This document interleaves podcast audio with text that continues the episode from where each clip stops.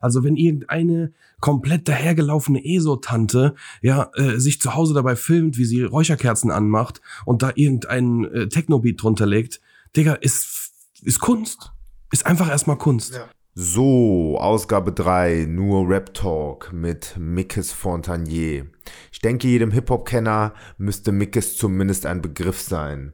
Videoregisseur, Echo-Preisträger, Videos für Curse, Credibil, Kool Savas, Sido und so weiter. Allen voran ist Mikis aber in meinen Augen ein kreativer Denker, weswegen ich ihn zu Hause besucht habe, um mit ihm über das Gut Kreativität in 2018 zu sprechen. Zusätzlich habe ich ihm noch ein paar Videos gezeigt, um mit ihm darüber zu diskutieren. Angefangen haben wir das Gespräch aber bei der Herkunft von seinem Nachnamen. Gibt euch! Also um ehrlich zu sein, ist es, glaube ich, ein bisschen unspannender, als man sich das vorstellt. Ich glaube, Fontanier ist in Frankreich ein ziemlich gängiger Name, so wie halt die meisten Namen, die so von Berufen kommen, bei uns in Deutschland auch, wie Müller. Ja, ja. Und so. So ist das, glaube ich, bei Brunnenmacher auch. Und es gibt auch verschiedene Familienstränge Fontaniers, die in Deutschland gelandet sind. Ich glaube ursprünglich, dass es von Hugenotten kommt. Also diese quasi französischen Wikinger. Ja, und die haben irgendwie mehrere Familienstränge hier rübergebracht. Also es gibt auch eine Fontanier-Familie gar nicht weit von hier in Viernheim, die uns auch schon mal angeschrieben hat, mit der wir gar nichts am Hut haben und irgendwie auch so stammbaummäßig überhaupt sich nichts kreuzt. Also scheint ein gängigerer Name zu sein, als man von hier aus das Gefühl hat. So. Okay. Wie ist so die erste Reaktion, wenn du dich mit Fontanier vorstellst? Ich glaube, dass viele Leute erstmal glauben, es ist ein Künstlername, ja, weil mein voller Name ist ja Mikis Ernesto Fontanier, so klingt ja erstmal wie ein klingt total wie ein Künstlername, ja, absolut. Aber da ich jetzt auch einfach aus einer deutschen Familie komme, ist es natürlich noch seltsamer, dass ich nicht einfach irgendwie einen deutschen Namen habe. Aber meine Eltern waren halt so auf der Straße früher, ja, 68er Zeiten. Oh. Und hatten halt auch diesen Gedanken sehr tief in sich, so diesen sehr sozialen und revolutionären Gedanken. Daher kommen auch diese Namen. Also Mikis kommt von Mikis Theodorakis, der den Tsirtaki erfunden hat, dieser griechische Sänger und Schreiberling. Der war ja auch hat sehr fürs Volk gekämpft und hat sich immer eingesetzt. Ernesto kommt von Che Guevara, Ernesto Che Guevara, der auch revolutionär krass am Start war. Und mein Bruder ist Pablo, wegen Pablo Neruda. Früher hat er gern gesagt, wegen Pablo Escobar, aber das ist nicht der Fall. Also wegen des guten Dichters, so wegen dem Spanischen. Ja. Und ja, da haben sich meine Eltern schon gut ausgetobt, auf jeden Fall. Da wurde dir quasi die Kunst schon in die Wiege gelegt. Ja. Also es ist ja allerdings, ja, sowohl auch mein Vater als auch meine Mom sind schon auch künstlerisch gewesen. Und hatten dann das natürlich irgendwie wahrscheinlich auch im Hinterkopf, uns einfach schöne Namen zu geben, dass wir da mit anfangen können, was wir wollen auch. Und das ist tatsächlich auch eine lustige Geschichte, weil damals auf dem Standesamt 1983, als ich geboren wurde, hat der Beamte gesagt, dass man bei Mikis nicht so wirklich raushört, ob es ein Frauen- oder ein Männername ist. Das war halt damals so, ne? Und ich deshalb einen zweiten Vornamen brauche, um das auch deuten zu können. So kam es dann zu Ernesto. So durfte mein Vater sich dann auch einen Namen aussuchen. Und das war dann natürlich gleich Che Guevara. So. Oh Gott. Das ist geil. Sehr cool. Ja, wir befinden uns hier in der tiefsten Vorderpfalz. Sozusagen, ja. Wie kam es denn dazu, dass du dir hier so einen Bauernhof genommen hast? 16 hatte ich eine beste Freundin, die hieß Eva und ich habe sie immer Miststück genannt, als aber sehr lieb gemeintes Kompliment. Und mit diesem Miststück bin ich immer zu ihrer besten Freundin und habe dort abgehangen. Diese Freundin hieß Dana und Dana war sehr arrogant damals, war aber auch besser in allem als wir andere. Also sie war eine krasse Writerin, so, sie konnte richtig krass Graffiti malen und wirklich krasser als die meisten Jungs auch, die in meinem Alter so waren und die ich kannte. Und bei ihr war ich immer zu Hause und habe auf so Binden getaggt. Ich weiß nicht, ob dir das bewusst ist, dass so Binden für Frauen hinten eine Klebefläche haben. damit sie im Höschen nicht verrutschen. Wie kamst du auf die Idee? Naja, Sticker waren teuer, ja, und man wollte aber trotzdem seinen Namen spreaden, so, krass, als Writer, und ja, da haben wir auf Binden getaggt und haben die bei ihr ins Zimmer auch an die Wand geklatscht und sowas. Teenager halt. Und dieses Foto, da ist ein Foto entstanden, wie ich auf ihrer Couch sitze und hinter mir eine Binde an der Wand klebt, wo mein Tag drauf ist. Oh Gott. Und dieses Foto hat diese Dana mir dann jetzt vor 3 Jahren auf Facebook wieder zugeschickt. Mhm. Und so haben wir uns wieder getroffen, die arrogante Dana und ich. Mhm. Und plötzlich war sie gar nicht mehr so arrogant und mochte mich sehr.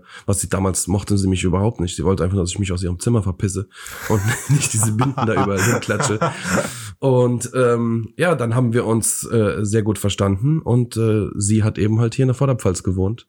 Und so bin ich wieder hierher gekommen. Also so bin ich eigentlich hierher gekommen. Ich bin nicht wieder hierher gekommen. Ja, ja, ja. Und bin geblieben. Ja. Wo warst du vorher? Hast du vorher gewohnt? Ich bin gebürtiger Mannheimer. Ich bin in Mannheim geboren, aufgewachsen. Okay. Und bin damals durch die Stadtteile gewandert, aber nie groß außerhalb gewohnt. So. Wenn man sich andere Videoregisseure anguckt, sage ich mal, die sind ja alle in irgendwelchen Großstädten wohnhaft. Gab es nie so eine Überlegung, jetzt zu sagen, okay, hier ist eventuell so infrastrukturell, sage ich mal, oder so von den Anbindungen her, eventuell fraglich, also auf deinen Job zu kommen? Nee, überhaupt nicht. Weil am Ende des Tages steigt man in ein Auto und fährt irgendwo hin. Und als ich noch in Mannheim gewohnt habe, habe ich zwar viel auch in Mannheim machen können, also so auch arbeitstechnisch von anderen Mannheimer Firmen oder Mannheimer Künstlern oder sowas, aber ich habe schon sehr, sehr viel auch außerhalb gearbeitet, auch in Berlin, in Madrid, in München, Hamburg, was weiß ich was. Ja, ja. Und deshalb habe ich schon nie das Gefühl gehabt, dass ich einen festen Standort brauche. So, ich habe immer das Gefühl gehabt, ich kann sein, wo ich möchte und kann von dort aus dann die Reisen zu den jeweiligen Videodrehs antreten. Stimmt, ja, und dann habe ich irgendwie auch lieber einen Standort, bei dem es nicht nötig ist, dass irgendwelche Beton-Terrorsperren bei mir vor der Tür stehen. Auf der anderen Seite ist es ja auch trotzdem sehr zentral, was jetzt so Deutschland betrachtet angeht. Ne? Also, absolut, ja. Genau. Und es ist auch näher an Frankfurt, ja, wenn man fliegen muss, was ja auch öfter mal vorkommt. Stimmt, ja, genau. Von daher hat es auch seine Vorteile. So. Cool. Ja, Gilbert. Ja, Mikis. Nenne ich dich eigentlich Gilbert, oder? Ja, kannst du tun, gut. Genau. Das ist ein schöner Name übrigens. Mein Name kommt übrigens nicht aus dem, also schon aus dem Französischen, hat aber keinen französischen Hintergrund, einfach nur, weil mein Vater Gerhard hieß und er wollte unbedingt, dass sein Sohn auch mit G anfängt, und andere Namen wie Gerd oder Giesbert oder so waren dann nicht cool genug, deswegen dachte er Gilbert. Genau, aber die erste, wie soll ich sagen, also so der erste Augenblick ist bei mir auch, du kommst aus Frankreich oder so irgendwas, dabei bin ich halber Südkoreaner. Aber es gibt doch ein paar berühmte Gilberts auch, oder? Täusche ich mich da? Ja, aber zum Beispiel, wie heißt der Gilbert Grape, oder wie er heißt? Ja.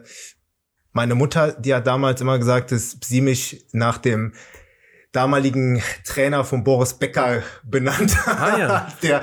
der auch irgendwie Gilbert XY hieß und so, aber ja. Genau. Gilbert Gottfried, kennst du den? Nee. Das ist so ein Comedian, ein amerikanischer Stand-Up-Comedian, der ganz oft bei diesen Roasts dabei ist und sowas. Der schreit einfach nur. Aber es ist sehr amüsant, dass er schreit. Also kannst du dich auf jeden Fall mal reinziehen. Das ist auf jeden Fall ein sehr lustiger Dude. Okay. Gilbert Godfrey heißt er. Ist ein bisschen weit weg von mir, glaube ich. Ja. Ich bin, glaube ich, eher so der ruhige Typ. Ich möchte jetzt auch nicht sagen, dass ihr euch ähnlich seht, weil der Typ ist auf jeden Fall ein hässlicher Dude. Okay, gut zu wissen. So, ja, das erste Mal, dass ich dich wirklich mitbekommen habe, war Skills TV, Interview, Orgi und Frauenarzt. Oh shit. Das war Ding. Vor 11 Jahren ungefähr. Es ist auch noch auf YouTube, wie ich weiß. Also beziehungsweise ich habe es mir gestern auch noch angeguckt. Tatsächlich, ja. Kannst du dich an den Abend noch erinnern, wie es war? Ich kann mich an den Abend noch erinnern, ja. Es war auf jeden Fall wild. Aber das waren diese Jungs damals jedes Mal, wenn wir sie getroffen haben. Das ist ja auch eine Zeit gewesen, in der wir sehr viel mit Sprachtor zu tun hatten, dem Mannheimer Rapper, der dann später Mark Reis hieß. Und der hatte ja auch ein Album mit den beiden. Ich glaube, zu der Zeit noch nicht, aber so, da war die Zusammenarbeit schon am Start. Ja, ja. Und von daher war das natürlich auch ein etwas anderes Treffen. Es war nicht so ein klassisches, wir sind Interviewer und wir kommen jetzt hier rein und machen ein Interview. Ah, du kamst quasi über einen Kollegen, genau, von denen quasi, und hast so nebenbei kurz mal ein bisschen gesprochen. Richtig, so, es war eher so eine Backstage-Chillerei, die man rechtfertigen musste mit einem Interview. Und das haben wir gemacht. Ah, okay, okay, okay. Und deshalb bin auch ich da ziemlich abgeräumt bei dem Interview. Also sehr unprofessionell, aber so war das halt irgendwie damals. Wir hatten jetzt auch nicht Bock, das professionell zu betreiben, sondern wir hatten Bock, uns wirklich uns Spaß zu haben bei der ganzen Nummer. So. Aber wie gesagt, ich glaube, wie wir davor auch gesagt haben, ich glaube sowas, dass man authentisch bleibt und einfach das sagt und das tut, was man will. Ich glaube, das fehlt auch 2018 so ein bisschen. Also ich habe mir gestern noch das ein oder andere Interview da angeguckt, zum Beispiel auch mit Prinz Pi, das war dieses eine Interview, und auch diese ganzen Episoden, die ihr gemacht habt und alles so, das, klar, okay, es ist vielleicht 2018 ein bisschen unprofessionell, aber es macht halt mega Spaß anzugucken. Ja, das auf jeden Fall.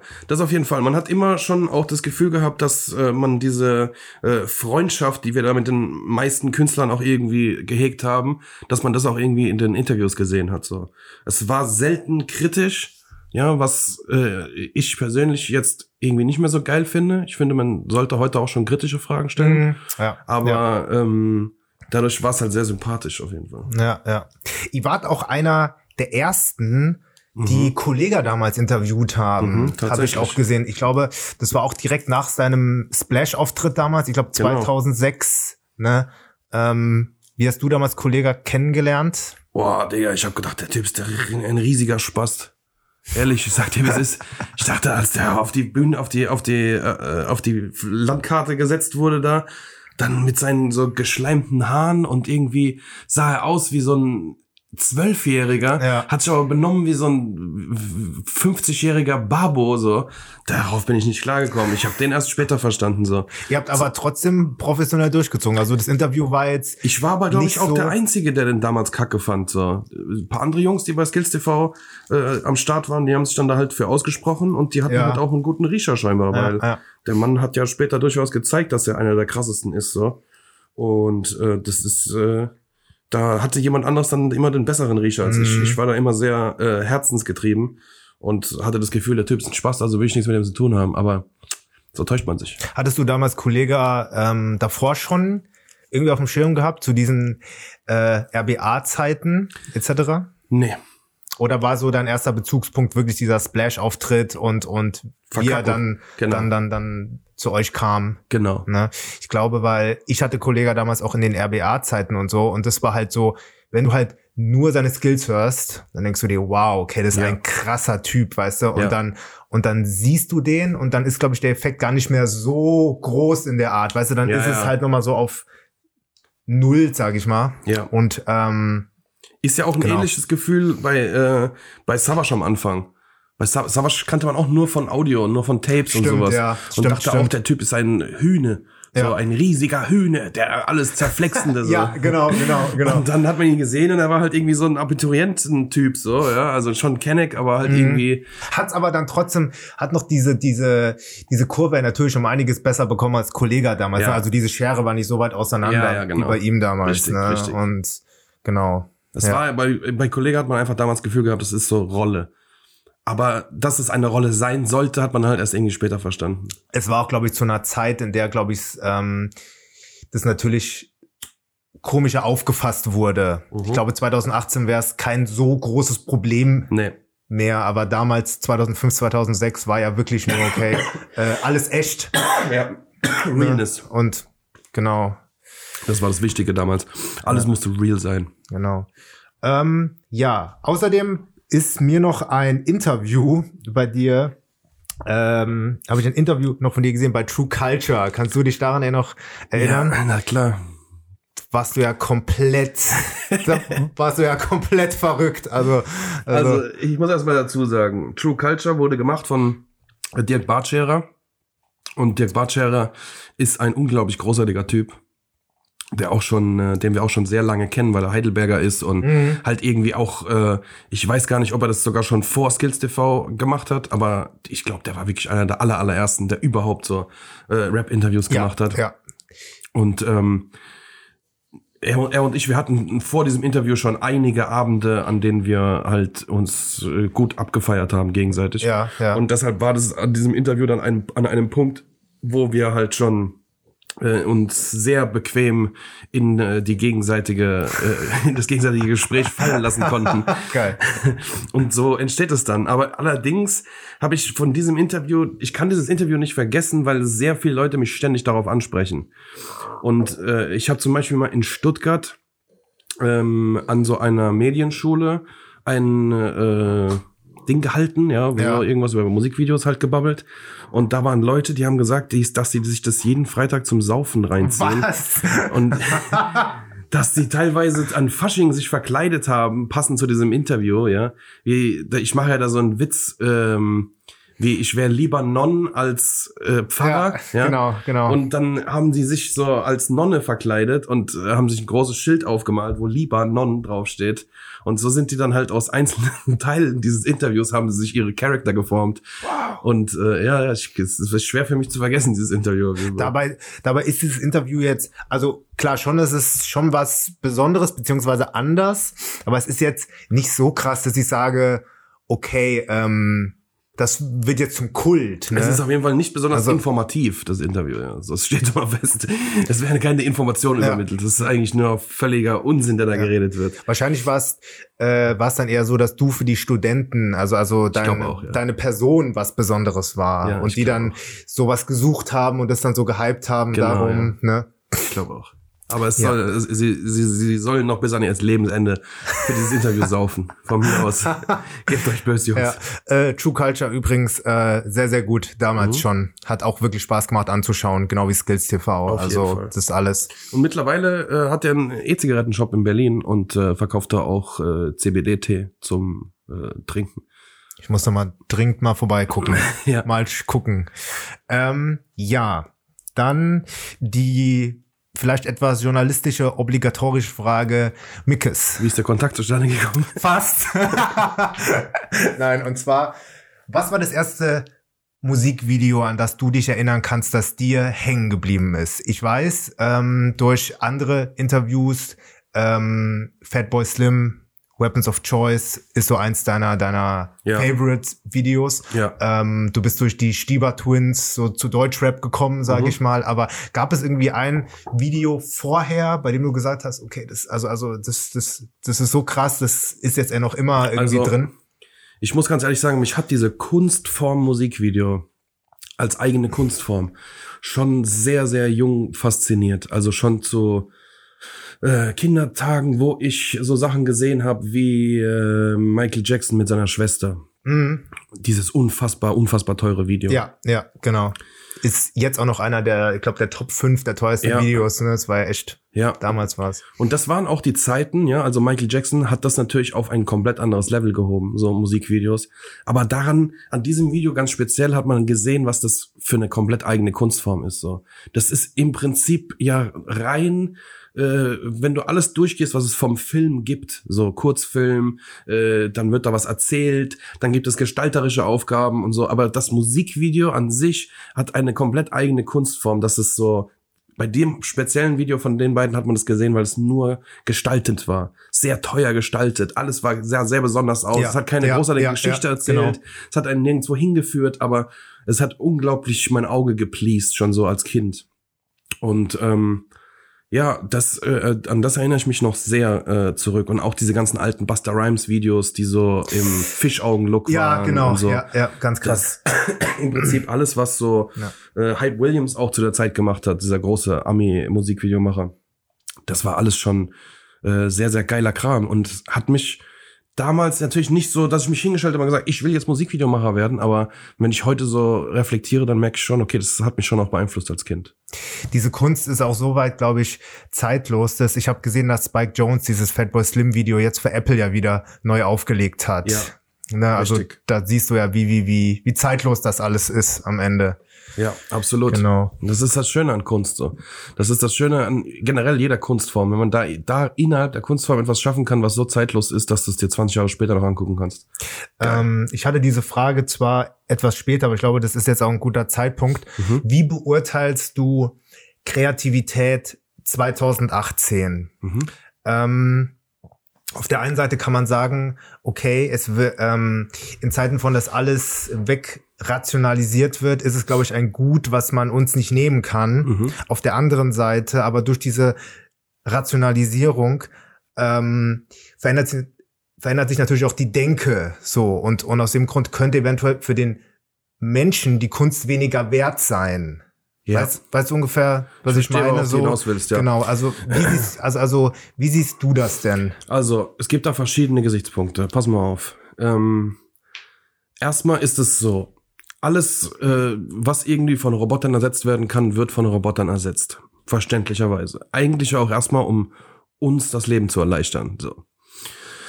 Diese Kreativität, alle Jobs, die irgendwie mit Kreativität zu tun haben, so, die sind nicht von Robotern ersetzbar. Das haben die probiert, das funktioniert nicht. Absolut. Und das ist, glaube ich, der Punkt, warum das in den nächsten Jahren auch viel, viel mehr gefördert wird. Ja, weil einfach der Markt dafür auch einfach viel größer ist. Mhm. Das siehst du alleine schon daran, wie der Markt sich selber die Leute da dran holt.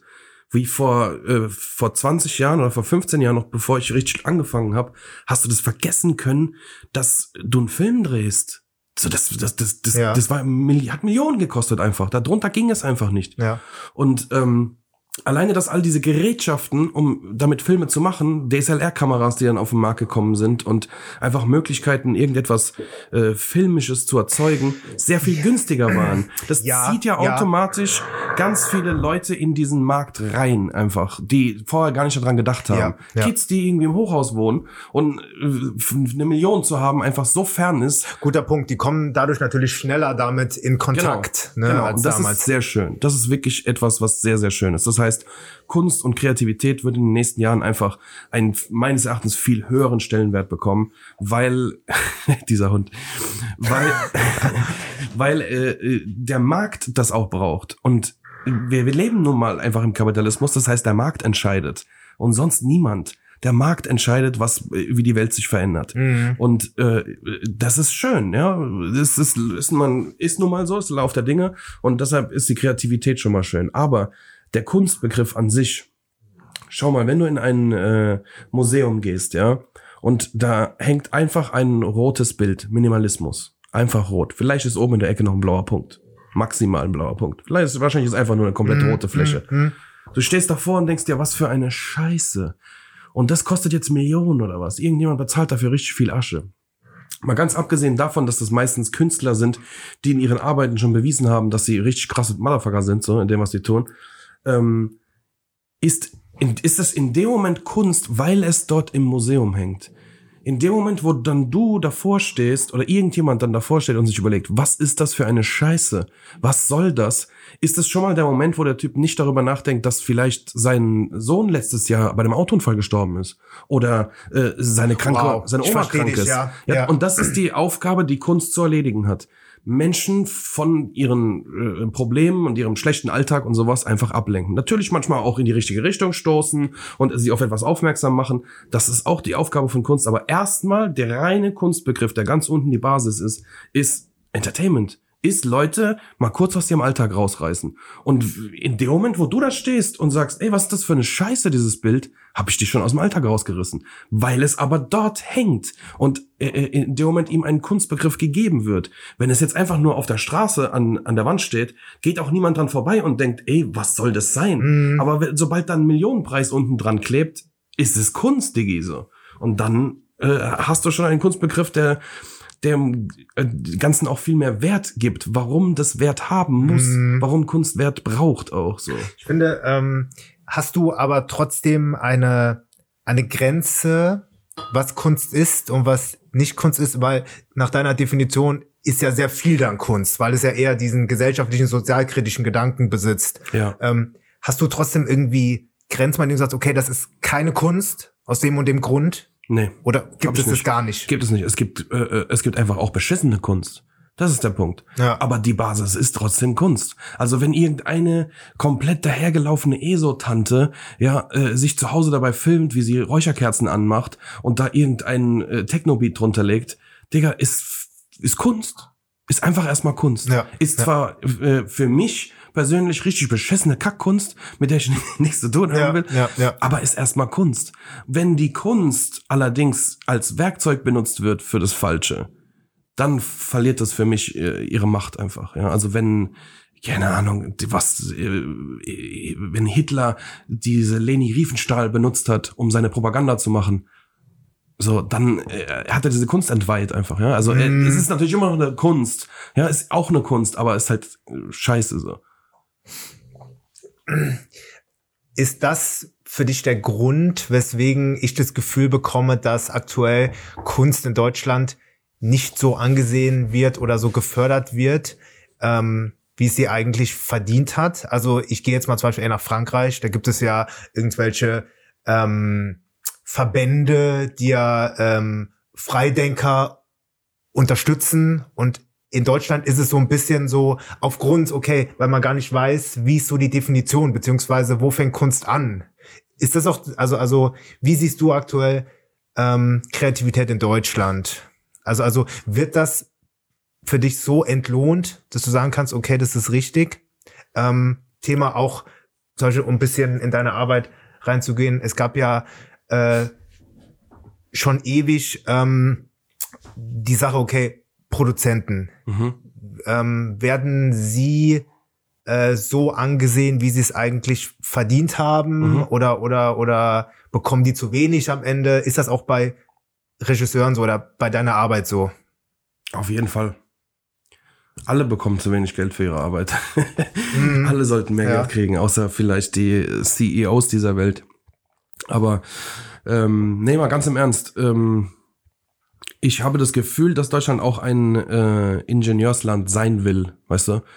Das ist das, wofür Deutschland bekannt ist, die Ingenieurskunst und so, und das wird auch gebraucht, diese Roboter müssen entwickelt und gebaut werden, und ich glaube, dass Deutschland sich da eher sieht einfach und deshalb noch nicht auf dem Stand ist, wie vielleicht manch andere Länder, die dann eben Kunst und Kreativität schon mehr fördern, aber das wird da hinkommen. Also einfach, weil irgendwann sind alle Roboter gebaut, ja, und irgendwann wird Deutschland auch verstehen, dass jetzt Kreativität der Hauptmarkt ist, den man irgendwie, wo man Menschen braucht, Menschen einfach, echte Humans. Ja, nee, das stimmt, das ist klar, ja. Was glaubst du, ist der Grund, weswegen Rapper und Künstler zu dir kommen und sagen, hey, ich will ein Video von dir haben? Besitzt du ein Alleinstellungsmerkmal, das dich ausmacht? Also, wenn ich mir deine Videos angucke, dann ist das, was mir auffällt, immer, dass deine Videos im Gegensatz zu anderen, sage ich mal, etwas filmhafter sind als andere, also sprich in den Bildern, in den Übergängen etc. Ich weiß aber jetzt nicht, ob das die anderen auch so sehen, oder ist es vielleicht irgendwas anderes, deine Arbeitsweise, deine Vision oder deine Kreativität, wie du denkst und so. Ja. Glaubst du, dass es da irgendwas gibt? Ich kann dir das nicht wirklich sagen, Gilbert. Also ich habe das Gefühl, dass meine Videos einen Wiedererkennungswert haben. Das kriege ich immer wieder gesagt auch. Und das trotz einer ziemlich großen Vielfältigkeit, die ich so mache in meiner Arbeit. Also sowohl Studiovideos als auch Geschichten zu erzählen, als auch nur durchgestyltes, als auch mal nur straßiges, schwarz-weiß, fast. Eigentlich mache ich alles durch, weil ich auch mich sonst langweile einfach. Cool, ja. Aber trotzdem scheint da ein Wiedererkennungswert zu sein, weil mich halt Leute immer drauf ansprechen. Aber was das genau ist, das kann ich dir nicht sagen. Ich glaube, es sind einfach sehr viele Details und jedem fallen eigene auf. Und so hat irgendwie jeder was, was er in meinen Videos finden kann, was er dann immer wieder finden kann. Aber ich glaube, wenn man genau hinsieht, sind das sehr, sehr viele Sachen, die man immer wieder finden kann. So. Und ich glaube vor allen Dingen auch, dass das von meiner Inspiration kommt. Ja? Also ich glaube, es kommt immer bei jedem Künstler, wenn man genau hinguckt, sieht man, wo die Inspiration liegt. Und die ist bei mir auf jeden Fall mehr bei Film als bei Video. So, das ist einfach ein großer Unterschied für mich. Und Bei mir ist es, glaube ich, eher Film, ja, so wie du auch sagst.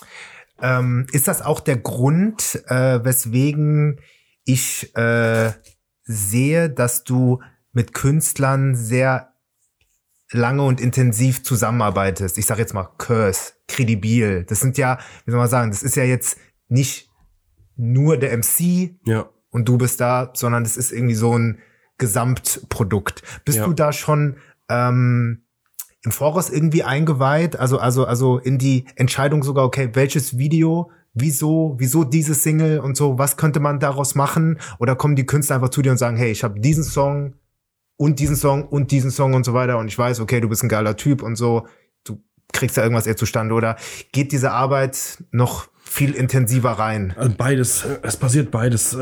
Bei Credibil natürlich ganz intensiv, ja, mit auch schon sehr früh in der Produktionsphase auch, und da kann man natürlich dann auch sich schon Gedanken machen, was das Visuelle, wo das Visuelle hinführt, aber ja. manchmal stolpert dann alles wieder über einen Haufen und dann muss man sich wieder komplett umdenken. Ja, ja. Manchmal kommen auch Künstler und haben einfach nur einen Song und sagen, hier, baller mal raus, oder sie haben mehrere Songs und, ja. und wollen aber genau die haben. Manchmal ändern die sich dann auch wieder kurzfristig, ja. aber ganz im Ernst, das beste Ergebnis bekommt man natürlich, wenn man sehr viel Zeit hat, um sich darüber Gedanken zu machen. Dass das in der Musikindustrie sehr selten der Fall ist, ist für mich nachvollziehbar. Mhm. Dass man dadurch eigentlich eine Freundschaft aufbauen muss, ja. um wirklich ja. sehr nah beieinander zu sein, zu können auch überhaupt. Ja. Das ist auch klar. Aber da kann man, glaube ich, dann als Art Director auch eine Entwicklung schon steuern, wenn man das irgendwie in so einem frühen Status auch mitbekommt. Ja. So. Ja. Und warum die immer wieder kommen, ist, glaube ich, einfach, weil ich gute Arbeit mache, Digga. So, das ist am Ende halt auch wirklich eine Krankheit, so. Ich kann mich nicht, wenn ich was Beschissenes mache, dann kotzt es mich wahrscheinlich noch mehr an, als den Künstler, der es bezahlt hat, so. Und deshalb, das muss gut werden, so. Und das, was das dann in mir so steuert und vorantreibt, ist dann, glaube ich, auch das, was wichtig ist für die Künstler und warum sie wiederkommen, so. Das ist bei dir halt ultra auffällig. Das ist das, dass du so viele Künstler einfach begleitest. Ich meine, Credibil ja. seit Tag 1. Ja. Curse, irgendwie die letzten beiden Alben, soweit ich weiß. Ja. Savior, das sind ja auch ja. mehrere Videos und so. Also das ist schon, das habe ich so in der Form bisher gar nicht gesehen. Also ja, das ist wirklich auch die würde ich jetzt auch wirklich alle als meine Freunde betiteln. Ja, weil es geht dann auch wirklich nur, wenn man sich auch gegenübersteht und auch mal irgendwie was sagen kann, was einem anderen stört. Ja, so, weißt ja, du? Ja. Und erst dann entsteht auch so eine Vertrauensbasis, wo man dann so arbeiten kann, dass er auch merkt, das Gegenüber auch merkt, mir ist deine künstlerische Entwicklung wichtig. So, ich will nicht das in die falsche Richtung treiben. Ja, so, ja. Dass der merkt, er kann sich einfach fallen lassen in meine Entscheidung. So. Sehr cool, sehr cool. Ich habe mal 5 Videos mitgebracht. Es ist ja. Natürlich schwer bei dir zu sagen, okay, welches Video und aus welchem Grund. Ich würde natürlich noch sehr gerne über die Arbeit mit Curse eingehen. Mhm. Wie gesagt, Credibil seit Tag 1. Mhm. Ich habe aber jetzt versucht, 5 Videos aus verschiedenen Gründen rauszupicken. Mhm. Ich habe als erstes natürlich, ich glaube, das, was mit dem du immer konfrontiert wirst sozusagen. Mhm. Sido, hey du. Erstens mal, wie war es so in der BVG oder beziehungsweise in der Bahn zu drehen? Also schwer, Digga, das war wirklich schwer. Also erstens, weil damals war auch noch Equipment, um gut zu produzieren, war noch echt groß und schwer. Und so mussten wir so einen riesigen Kamerakran da auch in die U-Bahn runterschleppen und so. Und dann ist diese U-Bahn auf so ein Abstellgleis gefahren, damit der andere U-Bahn-Verkehr weiterlaufen kann, ja. Und okay, wir quasi okay. im Stehen produzieren können. Ihr habt also quasi so eine Sondergenehmigung schon bekommen. Also genau, da wäre ja. dann nämlich auch die Frage gewesen bei diesen Personen, die in diesem Video drin sind, ob das Statisten sind oder ob man einfach gesagt hat, okay, komm, alle, die hier drin sind. Also wenn man das nicht unterscheiden kann, dann haben wir unsere Arbeit schon ganz gut gemacht. Weil es ja. sollte auf jeden Fall aussehen, als wären wir einfach in die U-Bahn gesteppt, so, ja, mit Siggi. Aber es waren natürlich alles Statisten, ja, ganz klar, weil man kann mit Siggi nicht einfach in die U-Bahn laufen und keiner bemerkt ihn. Ja, so. Ja, krass, genau. Ja. Du ja, hast, aber es, ja. Um darauf zurückzukommen, das ist das Video, Gilbert spricht mich darauf an, weil das ist das Video, für den ich einen Echo gewonnen habe. Ja, genau. Und ich bin mir natürlich vollkommen bewusst, dass nicht dieses Video diesen Echo gewonnen hat, ja, sondern das sind ja, der Echo wurde ja vergeben von den großen Major-Labels. Ein Zusammenschluss von diesen hat dafür das Geld hingeschmissen und von denen wurde das verteilt. Ja. Und deshalb wurde natürlich auch immer mal wieder so ein Echo verteilt an jemanden, der halt jetzt endlich auch mal ein Echo verdient hat. So, ja. Und so hat Siggi natürlich, damals war es sein erster Echo, auch endlich mal ein Echo verdient.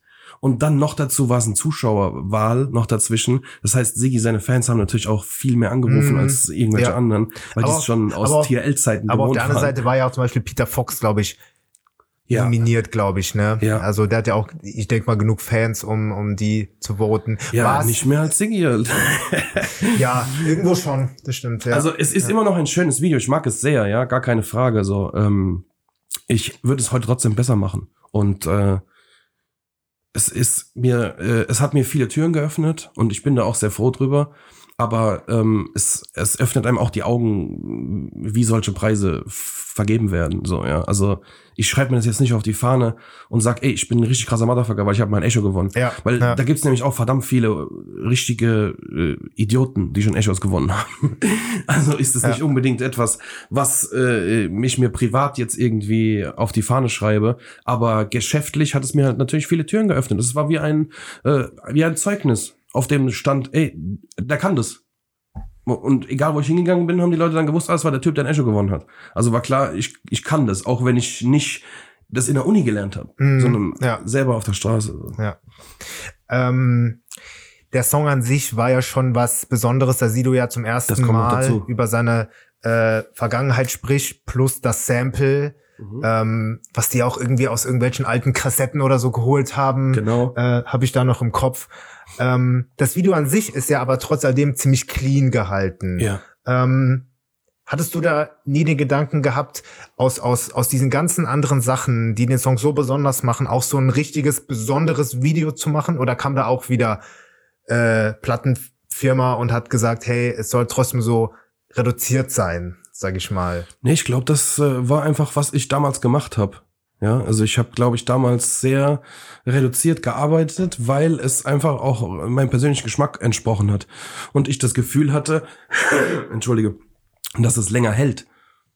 Weißt du? Guter Punkt, ja. Es ist für mich immer, Effekte deuten für mich immer auf eine Zeit hin. Ja, also wenn ich mir heute Sachen angucke, wo ich angefangen habe, richtig Effekte mit einzubauen in Videos, dann wirkt das nur durch diese Effekte alleine schon sehr nach, was weiß ich, 2007 oder sowas, ja. Und deshalb habe ich irgendwann auch versucht, immer weniger Effekte reinzumachen. Manchmal wollen das die Leute und dann bleibt dann nichts anderes übrig, als zu machen. Ja, aber so rein für dieses, wie zeitlos ist etwas, ist einfach eine weiche Blende und ein harter Schnitt das Beste, was du machen kannst. Weil das wird für immer da sein. Und deshalb wird sich das Video nie alt anfühlen. Hat es das auch nach den Jahren genau diesen Effekt erzeugt, den du denkst? Jetzt, wo ich mir das gerade nochmal angeguckt habe hier auf deinem Gerät, habe ich da schon das Gefühl gehabt, dass man kann das natürlich heute besser machen, ja, einfach auch technisch und sowas, aber das ist trotzdem ein schönes Video. So, das gefällt mir auch, ohne Musik mir das anzugucken. Man sagt ja, every frame a picture, ja, also jeder Frame anhalten, ausdrucken, an die Wand hängen und da sind jetzt nicht viele dabei, die ich nicht ausdrucken würde, so. Stimmt, ja.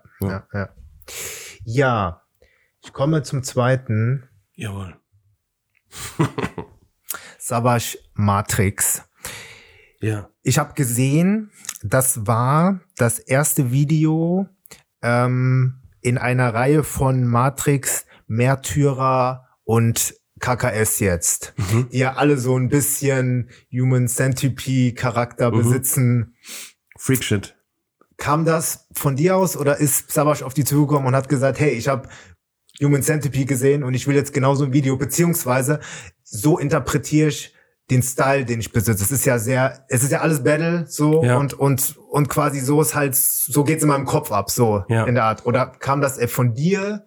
Nee, es ist schon Savas, aber ich glaube, Savas hat auch ganz früh gemerkt, dass das unsere unsere Deckungsgleiche ist. Also da können wir uns treffen auf so einer abgefuckten Psychoebene. Da haben wir ganz viel gemeinsame Humorkreuze, an denen wir uns da immer entlanghangeln können. Und ja, das hat er dann, glaube ich, schnell ausgenutzt. Da wusste er dann, okay, mit Mikis muss man immer irgendwas Krankes machen, so, und dann wird's auch richtig geil. Und ab dem Zeitpunkt Matrix, da hat er mich angerufen und hat gesagt, kennst du den Film? Ich so, ja. Er sagt, bitte lass das machen. Ich sag, okay.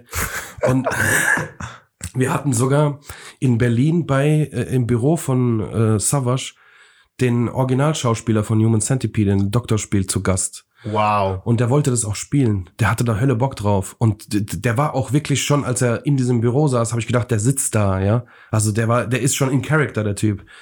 Und dann hat aber irgendwie die Produktionsfirma, die holländische, die diesen Film gemacht hat, das irgendwie untersagt, weil die noch einen dritten Teil geplant hatten. Schade. Und deshalb haben wir dann quasi den anderen Schauspieler gefunden, der das aber auch richtig geil gemacht hat, ja. Und der hat auch einen riesen Spaß daran gehabt. Wir haben danach auch noch mit ihm dieses Tour-Intro gedreht. Kennst du auch noch? Ja, absolut. Stimmt. Wie oft erwischt man sich da, indem man sagt, okay, das war jetzt ein Gedanke, der ein bisschen weird ist, so in der Art, hey, okay, dann können wir diesen Typen, der wird jetzt den und den essen und so irgendwas, und man dann so nachdenkt und so, ja, okay, das war gerade echt weird, dieser Gedanke. Hat man sich dabei erwischt? Nein, das passiert nicht. Genau aus dem Grund, um wieder auf den Kunstbegriff zurückzukommen. Es ist egal, was ich tue. Wenn es auffällig genug ist und dich von deinem Alltag ablenkt, dann ist es für mich schon Kunst. Und dann muss ich es auch nicht rechtfertigen, wirklich so. Und ja, in diesem speziellen Fall ist halt, das geht noch kranker, sage ich dir. Wir haben uns da schon zurückgehalten. Ja, ich meine, KKS ist ja jetzt ab 18 geschaltet. Ja, glaube ich. Ne? Und da warst du ja auch. Da war ich auch beteiligt, ja, richtig. Das ist aber auch komplett Savas seine Idee. Mit seinem Kumpel zusammen hat er das, glaube ich, irgendwie entwickelt. Und es wird halt immer kränker, ne? Also immer kränker, das war das, und dann kam Märtyrer, was auch ein bisschen kränker war, und dann kam KKS, wurde alles, also ja, na immer klar, extremer. Wurde immer extremer, aber das ist auch irgendwie halt auch so eine Facette einfach, ne? Man hat so eine Facette halt in sich, und warum soll man nicht zeigen, wie viele Facetten ein Mensch haben kann? Ja. Einfach auch, dass andere Menschen, die vielleicht Facetten in sich unterdrücken, weil sie denken, sie sollten nicht da draußen sein, dann sehen, man kann mit denen auch durchaus was Künstlerisches anfangen. So, Man muss jetzt nicht einfach losrennen und Leute ermorden. Mhm. Man kann auch irgendwie Kunst schaffen, bevor man jetzt jemanden ermordet. Shit. Wie gesagt, das sind diese Gedanken, wo ich mir denke, wow, okay. Ja, aber auch Shoutout an Nicer Pictures aus München, der bei KKS auch ganz viele Ideen und auch hat auch komplett Regie geführt und so. Das wäre ohne diese ganze Teamnummer auch überhaupt nicht so verrückt, wie es jetzt am Ende ist. So. Mhm. Das ist auch wahrscheinlich auch ein Grund, ja. Und mit dabei auch noch Cäsar, der diese Sachen gebaut hat, wo das Internet, diese Frau quasi steht. Das ist diese Location. Ja. Das ist einfach die Mischung aus vielen kranken Köpfen, macht es dann immer kranker. Aber ist geil, ist Kunst so. Zieht euch rein, es hat sogar noch eine Bedeutung. Also man kann noch was drin finden. Und das ist irgendwie geil, ja. Das dritte Video ist vielleicht, um einen Übergang zu schlagen, für viele nicht Kunst aus bestimmten Gründen. Und zwar Kay und Pietro Lombardi, Senorita. Du hast da vorher auch schon mit Kay zusammengearbeitet. Mhm. Also davor das Louis war ja auch von dir. Louis, ja. Vorher auch schon ein paar. Genau, ja. Ich glaube, es ist auch schon das 6. oder 7. Video für Kay. Ach, so viele? Ja. Ah, das wusste ich gar nicht. Ich hatte jetzt nur die und das davor im Kopf gehabt. 100 Millionen Mal, Gilbert. Ich weiß. Über 100 Millionen Mal hat das Menschen von dem Alltag abgehalten. Und auch Platin oder ich weiß nicht, ob sogar Diamant ist. Das gibt es ja auch jetzt, was Bowser ja gemacht hat. Ne? Aber Platin auf jeden Fall. Ja. Und er hat es ja jetzt auch noch nach Südkorea verkauft. Hast du das gesehen? Nein. Es gibt eine K-Pop-Version davon. Doch, ja, stimmt. Oh Gott, ja, international auf jeden Fall. Ja, da wird auch nochmal richtig die Kasse geklingelt haben, Digga. Krass. Trotzdem, ich sag jetzt mal als Hip-Hop-Fan, ja, der du ja bist seit wie vielen Jahren?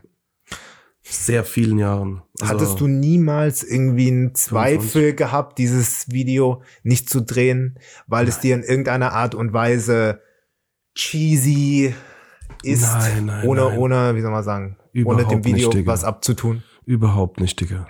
Ihr müsst auch verstehen, dass Sprechgesang, ich nenne es jetzt extra so, auch einfach ein Werkzeug ist. Lass die Leute doch machen. Wenn die Leute dieses Werkzeug benutzen, um einen Sommerhit für die große Masse zu machen, dann benutzen sie das halt. Da muss man jetzt auch als Hip-Hopper nicht sauer sein, weil das hat jetzt auch mit Hip-Hop nicht so viel am Hut. So, das ist das Werkzeug, was da einfach benutzt wird. Und am Ende des Tages, ey, du weißt, wie das ist, so, wenn du eine Masse erwischen willst, dann musst du übers flachste Gewässer gehen. Das geht gar nicht anders. Und ey, wenn er das macht, um genau das zu erreichen, dann hat er das verdammt gut gemacht. Und das kann Kay schon immer, seit ich ihn kenne. Der weiß auf jeden Fall, wo die flachen Gewässer sind, wo er am meisten Leute erwischt. Und er geht auch an Orte, wo andere sich die Finger nicht schmutzig machen wollen, so DSDS und was weiß ich was, wo andere Rapper ihr komplettes Image verlieren würden. Das ist dem vollkommen scheißegal, Digga. Der geht da hin und weiß ganz genau, ey, da ist die Masse, da sind die meisten Leute und die sind halt nur einfach ein bisschen dümmer als andere und da muss man halt irgendwie flacher schießen. Dann geht er halt auch rein so und das macht er. Und ich finde das großartig, Digga, und das ist auch ein schönes Video. Glaubst du, dass er das bewusst macht, dieses flacher Schießen? Ja. Ja, ich bin mir ziemlich sicher, dass alle, die Hits machen, das bewusst machen. Da sind mal ein paar dabei, die Zufallstreffer haben, weil sie vielleicht nur flach schießen können. Aber die meisten Leute sind sich dessen bewusst, dass sie flach schießen müssen einfach, um die Masse zu kriegen. So, ich muss mal abhusten. Oh, wow. Wie war der Videodreh? Heiß.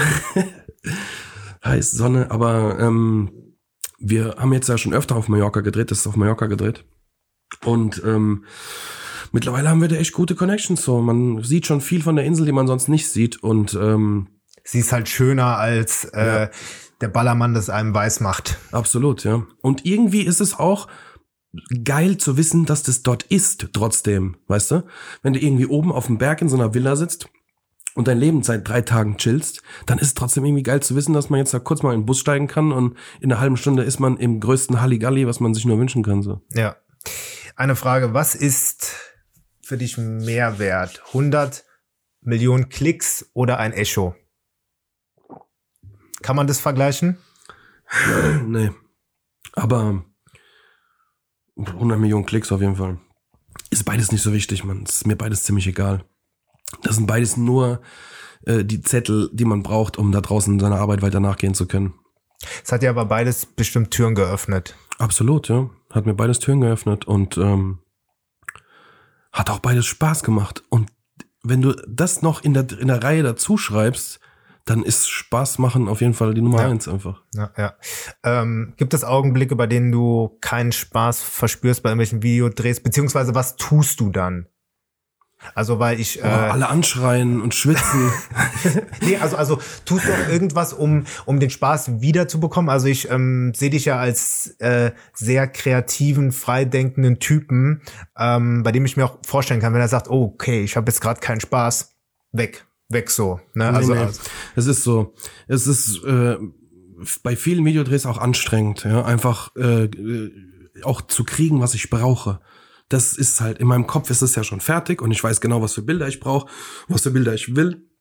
Und wenn ich die nicht kriege, dann kriege ich schlechte Laune. Und dann fängt es auch an, nicht mehr so einen großen Spaß zu machen. Aber der Moment, wenn es dann fertig ist und ich es geil finde, was wirklich in den meisten Fällen der Fall ist, dann ist das einfach auch wieder erledigt. Dann hat es nur noch Spaß gemacht. So. Und rückblickend hat es immer alles Spaß gemacht. Es gab manchmal Momente, wo ich gedacht habe, ich schmeiß alles hin, scheiß drauf, ich lass mich irgendwo anstellen und wenn ich zum Aldi an die Kasse gehe, ich habe jetzt keinen Bock mehr mit irgendwelchen Rappern mich auseinanderzusetzen, scheiß auf diese Ego-Ficker alle, aber dann am Ende des Tages ist der Tag wieder rum, du schläfst, am nächsten Tag wachst du aus, putzt dir die Zähne, das Leben sieht wieder anders aus und dann ist schon wieder alles geil. Das ist halt cool. Ist, nice. Ist einfach ein Traumjob, Digga. Also Musikvideos machen ist einfach ein Traumjob. Mein Traumjob. Vielleicht nicht von jedem, aber ich find's einfach ultra geil. Nice. Nice. Sehr geil. Was hat er noch? So, dann mein persönliches Lieblingsvideo von dir, beziehungsweise hast du denn eins? Hast du denn ein persönliches Lieblingsvideo? Ich versuche immer, dass es das letzte oder eins der letzten ist. Und das haut auch ganz gut hin. So. Also es sind aktuell die Credibil-Videos dann. Ja, die finde ich schon richtig geil. Ja. Für dich? Ja. Cool. Ich muss sagen, das Album, ich habe das auch, ich glaube, ich habe es dir geschrieben, auf der Autofahrt gehört und ja. Ab da kannst du richtig, ich sag dir, Frankfurter Schule ist... Also, da sind schon ein paar krasse Tracks drauf. Ja, ja. Das ist ein wunderschönes Album. Ja. Ich liebe dieses Album wirklich. Ich habe mir auch, als der erste Song angefangen hat und dann so sein Verse beginnt und so weiter, habe ich mich selbst im Auto gesehen, wie ich gesagt habe, Credibil, hol's dir! Und so irgendwas, weil er so energetisch und so weiter. Ja, ich dachte mir, wow, okay, so, genau, das ist genau Power, Energie und so. Ja, Mann, er reißt mit einfach. Geil, so, ne. Genau, und zwar... Akro TV. Ja. Ich lasse mal kurz laufen. So. Vögel. Ja. Krass, Mann, ja. Ich gehe mal davon aus, dass sehr viel im Greenscreen gedreht wurde, ja, beziehungsweise alles. Ja. Inwieweit hast du schon das Video vor Augen, wenn die das vor einem grünen Hintergrund drehen? Ich kann mir das irgendwie schwer vorstellen. Also ja. Klar, es gibt Storyboard etc., das gibt's alles, aber ich glaube, es spielt sich auch bei dir natürlich sehr viel im Kopf auch noch ab, dass man gar nicht aufs Papier bringen kann. Ja. Wie war da so die Arbeitsweise? Also pass auf, im Prinzip ist das als allererstes fällt mir dieser Effekt ein. Ja, oder beziehungsweise ich lerne ihn irgendwie so. Und in dem Fall war das so, das Video sieht extrem nach After Effects aus, aber es ist komplett in Premiere gemacht. Falls irgendjemand davon irgendwas versteht. Geil. Ist eigentlich ein Videoschnittprogramm, bei dem man aber auch so Animationspunkte setzen kann. Das heißt, Bewegung von A, Punkt A, hier ist Punkt A, dann sagst du ihm, bewegst du ihn, sagst, hier ist Punkt B. Und dann bewegt er sich von A nach B. So, und dann gibt es Projekte, halt, die sind eben Full HD. So, 1080 Punkte, Full HD. Und dann konnte man in Premiere, habe ich dann irgendwann rausgefunden, aber eben auch Projekte machen, die größer sind. So was wie 4K und sowas. Das heißt, Adobe war da schon weit vorne und hat gesagt, oh, wir müssen da größer machen. Und wenn man so ein 4K-Video in so ein Full-HD-Video reinzieht, dann ist man ja quasi viel weiter drin, ja, man hat außen viel mehr Spielraum. Und das habe ich dann mit diesen Animationspunkten versucht, da umzusetzen. Und das habe ich weiß nicht mehr, was das erste Video davon war, aber bei irgendeinem Video ist es mir aufgefallen, dass man das tun kann. Und dann läutet sofort meine Kreativität und geht los und sagt, oh, damit kannst du das und das erreichen. Also ist quasi dieses, dass das auf diesem Comicbuch hin und her fährt, ist die Grundbasis. So. Und von da aus macht die Kreativität den Rest, ne? Dann ziehe ich mir einfach irgendwelche Sin City-Szenen rein, weil ich wusste, es soll so ein bisschen Sin City-Look haben, weil das auch am einfachsten war, ja, so Film Noir, das mit wenig Lichtern auszuleuchten, aber es sieht trotzdem nice aus, schwarz-weiß, da kann man kaum was falsch machen. Und es hat halt einen absoluten Wiedererkennungswert. Also ey, man sieht ja, okay, das ist sofort Sin City, ne? Ja, und genau. Denkt man schon automatisch, ach geil. Ja, voll. Und dann ist es einfach nur noch zusammenbauen, ne? Und dann weiß man halt auch beim Set schon, okay, ich will eine Szene haben, wo der von oben in diesem Käfig drin sitzt, exakt wie in Sin City. Also baut man im Grafikprogramm diesen Käfig nach und weiß aber auch am Set schon, ich muss den von oben filmen, damit ich diese Szene machen kann. Und so baut man sich halt alles zusammen, was man braucht. Und hat am Ende einfach auch das Video, was man vorher im Kopf hatte. Und wenn man so all diese Punkte selber durchgeht oder mit durchläuft, auch wenn andere das jetzt irgendwie bauen, aber halt man nebendran sitzt und sowas, dann kommt man auch zu dem Ergebnis, so was man haben wollte. Also du hast quasi diese Funktion oder dieses Tool entdeckt und das war quasi dein erstes, also dein erster Versuch, ohne despektierlich zu klingen. Ja, absolut. Dieses Tool zu benutzen. Ja. Genau. Wie lange hast du dafür gebraucht? Also um dir etwas Neues anzueignen und in dieser Qualität am Ende umzusetzen. 14 Tage vielleicht, 3 Wochen. Wow, okay. Aber das ist halt dann auch so, das, wenn du das eine Hauptwerkzeug schon kennst, weißt du, und dann sind es immer nur noch kleine Nuancen und sowas.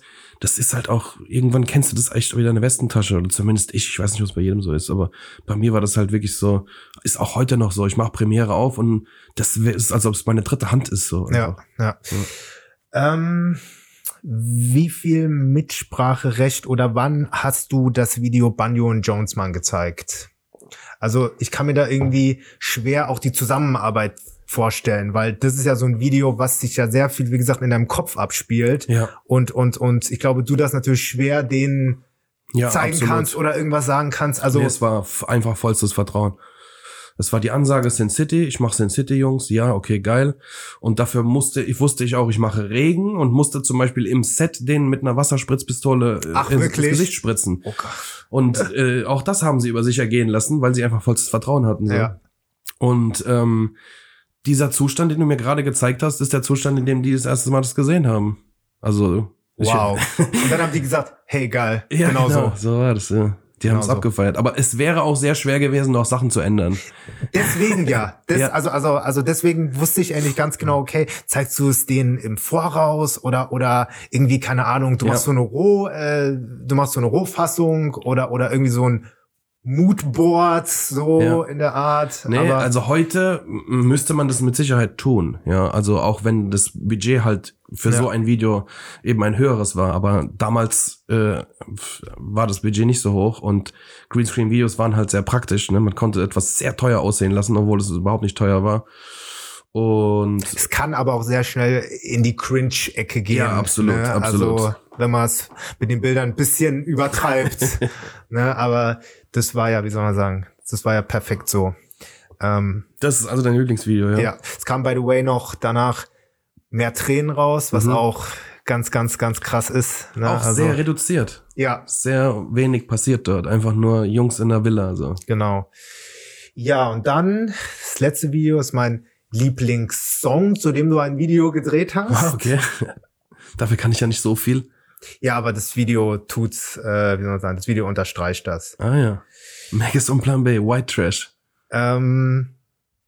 Einfach nur die Frage, also ich habe die beiden, glaube ich, bei FWD1 zum ersten Mal gesehen und dann habe ich die, glaube ich, 2005 oder 2006 auf dem Splash gesehen und ich persönlich war damals in so einer Phase, wo ich dachte, oh, das ist alles irgendwie zu viel, das ist alles das Gleiche und dann kamen die beiden und dann war es so, oh, endlich irgendwas anderes, weißt du, also auch deren Album ist auch einer der, wenn nicht das beste Collabo-Album ever. Und einfach nur die Frage, hier ist, alles sieht hier so spontan aus und alles, wie denn der Videodreh war. Also das ist, also sieht ja alles so chaotisch aus, weil und also ganz viele von diesen Ideen, die in diesem Video stecken, sind einfach von den Jungs gekommen, ja. Die sind einfach crazy drauf, sage ich dir, wie es ist. Und das ist auch. Ich habe gerade vor kurzem mit Basti Schweizer und den Jungs von Chimperator darüber geschrieben. Weil die werden ja auch 20 Jahre dieses Jahr oder nächstes Jahr. Und da habe ich auch mit denen über dieses Video gesprochen. Weil das Video hat ganz viel besondere Sachen. Wenn du das jetzt mal einfach für da außen, für jemanden, der das noch nie gesehen hat, erklärst, was in diesem Video passiert, dann wäre das heute auch noch extrem interessant. Man möchte sich das angucken. Diese zwei Rapper halten während ihrer Performance Händchen. So, zwei normale heterosexuelle Rapper, aber die halten Händchen. Hier läuft gerade Plan B in Inliner-Outfit mit kompletten Sicherungen, obwohl er noch nie in seinem Leben Inliner gelaufen ist, während seiner Performance. So, dann gibt es ja eine Performance, wo die Kamera zu weit unten ist und ihre Köpfe abgeschnitten sind. Das passiert alles gerade live hier. Dann gibt es da eine Performance, wo Mikis am Boden läuft, an einer Leine geführt wird von einem 9-jährigen Mädchen. Ja, dann gibt's eine Szene, wo ein Typ seinen Penis zwischen seine Beine geklemmt hat. Ist das alles an diesem Tag passiert? Und die haben gesagt, hey, Mikis, bitte jetzt Kamera draufhalten. Nein. So, das ist es. Sie haben es vorher aufgeschrieben.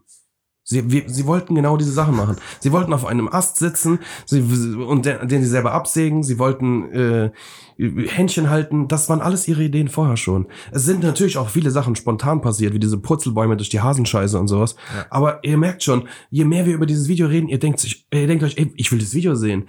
Weil diese Ideen einfach geil sind. Und dem fehlt es heute auch noch sehr. Weil sind auch heute noch geile Ideen. Alter, hier ist meine Mom. 2 Straßenrapper, die einfach Händchen halten. Hier, guck mal, wird von meiner Mom er sauber gemacht, so. Der Junge, Abdelbacker hat das Schmutz. Und jetzt will er über die rote Ampel gehen und er wird festgehalten. Das ist einfach großartige Ideen. Bestes Beispiel dafür, dass kein Geld der Welt Kreativität ersetzen kann. Absolut. Also, ja. Wie gesagt, das ist eher noch einer meiner Lieblingssongs und Ich auch. Ich gucke das auch. Ich mag das Video auch sehr gerne. Aber das ist natürlich. Ich wünschte, ich dürfte das heute nochmal machen. Ja, bei 20 Jahre, Basti. Ich sag nur so. Ne? Ja. Dann würde ich meine, wir haben ja jetzt, glaube ich, den 26.12. Ja. Ich würde gerne. Christmas. Ja. Ich würde gerne auch mit dir etwas über 2018 reden. Mhm. Ich habe 5 Videos, die dieses Jahr rausgekommen sind und die ich auch für relevant halte, die in irgendeiner Art und Weise was Besonderes besitzen, auch mal mitgebracht. Und ich würde gerne mal wissen, wie du darüber denkst. Ich bin mir auch ziemlich sicher, dass du alle gesehen hast. Genau. Okay, let's go. Fangen wir kurz mal an. Materia, Casper. Hast du das gesehen, Supernova? Ja, fand ich geil. Hier ist es ja so, dass das Video ja sehr, also sehr krasses und ich beim ersten Mal den Song irgendwie komplett vergessen habe. Mhm. Wie siehst du da das Zusammenspiel? Ich habe den Song zuerst gehört im Auto und habe ihn da schon gut abgefeiert und als dann das Video dazu kam, fand ich geil. Nicht unbedingt das passendste Video für diesen Song, aber ein Video, was man sich sehr gerne immer und immer wieder ansieht, weil man immer wieder neue kleine Details findet. Ja. Und auch optisch geiles Video, also gute Arbeit geleistet. Ja, wie gesagt, ich hätte vielleicht was anderes gemacht, so, aber das liegt auch irgendwie so an diesem empathischen Gefühl für Musikvideos. Mm. Ich finde, es muss dann stimmungsvoller sein und nicht so eine Schere sein. Aber ich verstehe die Kunst dahinter, eine Schere zu machen. So. Es ist halt sehr spektakulär, das Absolut, Video auf so vielen Ebenen einfach. Auf jeden Fall, ja. Auch spektakuläres Outfit hier von Casper. Ja. Ja. Genau. Dann das zweite wäre. Deutschrap kam im Ausland so gut an wie noch nie, wie ich finde. Viele Beispiele, ich sag mal, Farid und The Game haben einen Song gemacht. Ich meine, Snoop Dogg will ein Feature hier mit der 187 Straßenbande haben und alles. Und genau, ich habe hier Jizzes, sein Video, was über Worldstar rauskam. Ja. Auch fettes Teil auf jeden Fall. Erstmal, was hast du so gedacht, als du das beides in Kombination gesehen hast? Okay, dieses Video, Worldstar. Ja. Ey, ich hab's einfach gefeiert. Der Move war geil, es ist auf Worldstar rauszuhauen, so. Und das Teil so zu übertreiben einfach, dass jeder auf der Welt erstmal so guckt und dann sich denkt, Deutschland, Digga? Das ist doch das Land, wo diese alte Oma da an der Macht ist und wo die keinen Humor verstehen und sowas. Und dann kommen die da an und es sieht aus, als würden die aber hier jeden auseinandernehmen einfach. Und einfach die krasseste Party des Jahrhunderts feiern. Aber hey, ja, die Welt rückt zusammen. Juhu, Alter, das ist doch gut so. So verschieden sind wir alle gar nicht, ne? Wir haben hier auch die richtig krassen Motherfuckers oder zumindest die das genauso gut darstellen können, wie eure krassen Motherfuckers in allen Ländern das darstellen können. Ja. Und das auf Worldstar zu zeigen und dass das aber auch so rough ist, ja, dass man gar nicht von Amerika aus gesehen das Gefühl hat, das ist ein bezahltes Worldstar-Sponsoring, was wie auch immer man das da macht, aber mit Sicherheit kann man das kaufen und mit Sicherheit ist das auch einfach gekauft. Ja, ist es auch. Aber das Video halt auch einfach in der Qualität zu halten, das aussieht wie, ey, unser Kollege hat halt eine Kamera so und der filmt halt hier jeden Shit mit. Und das ist geil, Digga. Das gibt dem Ganzen halt wirklich so eine Realness, dass man auch aus dem Ausland denkt, hier geht's ab.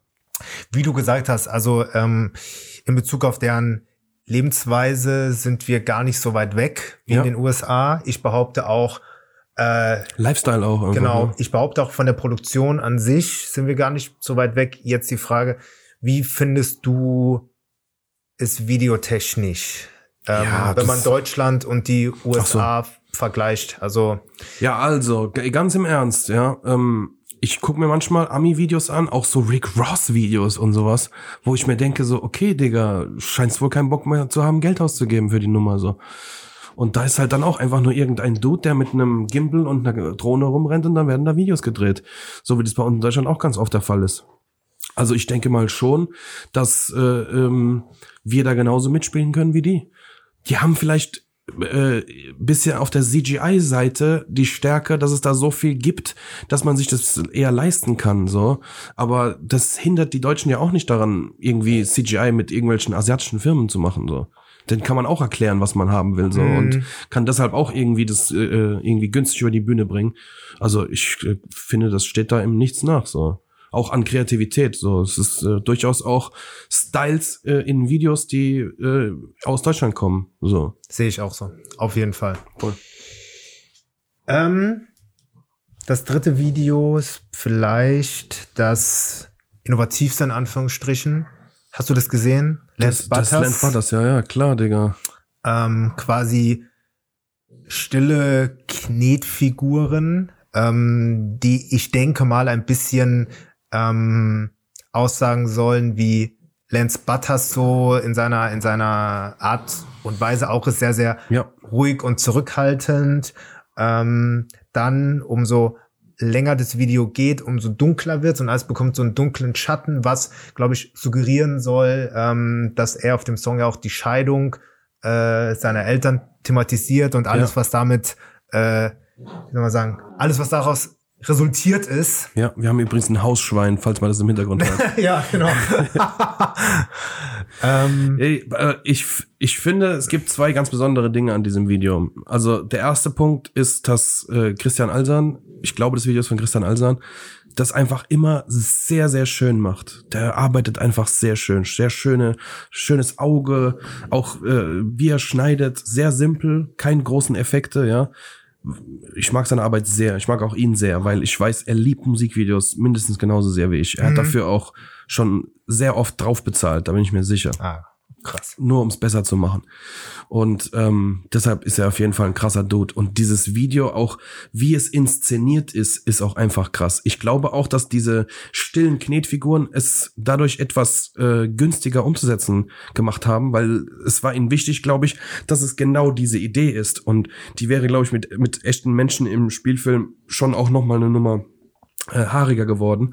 Und ich weiß nicht, ob es dadurch nicht weniger krass rübergekommen wäre. Ich meine, hier ist ja schon so ein krasser Bruch mit den ganzen anderen Videos, die man so kennt. Ich meine, Knetfiguren, stille Knetfiguren. Aber also, das ist das eigentliche krasse, Gilbert, daran, ja, dass sie über die Jahre hinweg wahrscheinlich mit Christian Alsern auch zusammen, also Lance Butters mit Christian Alsern zusammen, es geschafft haben, dass er ein Image hat, das niemand irgendetwas davon jemals hinterfragt. Sie können das so verrückt machen, wie sie es nur irgendwie machen wollen, weil einfach das Lance Butters auch für große Kunst steht.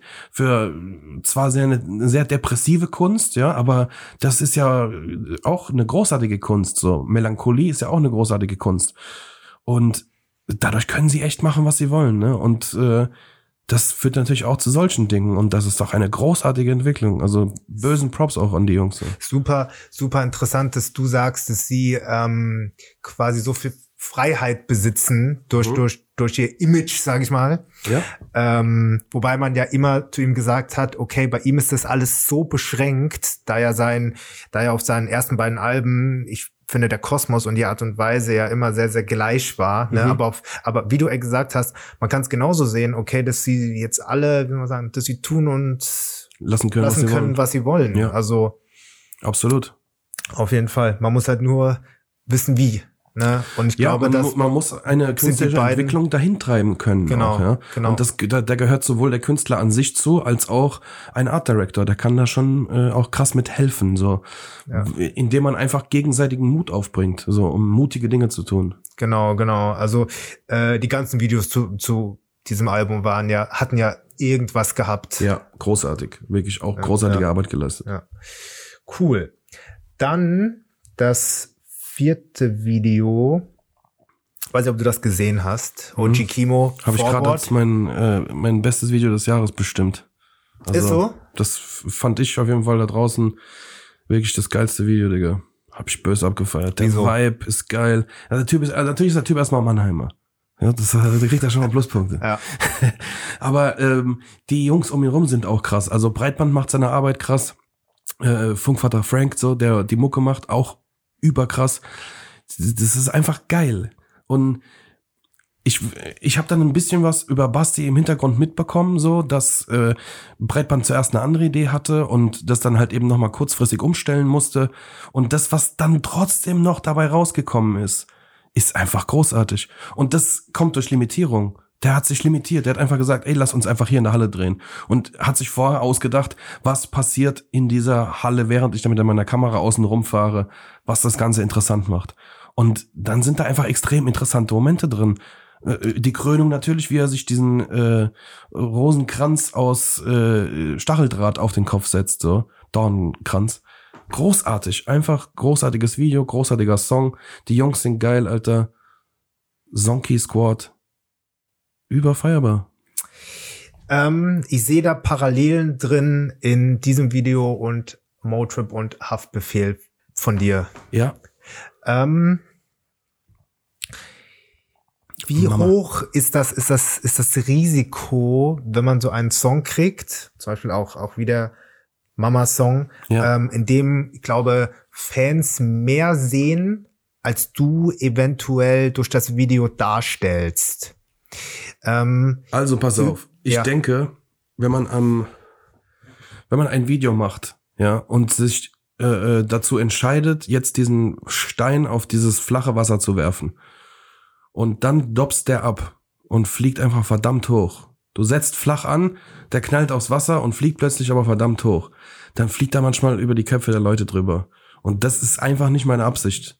Ich habe das Gefühl gehabt, ich habe den Stein einfach falsch gespielt, so dass der bei diesem Video gedopst hat.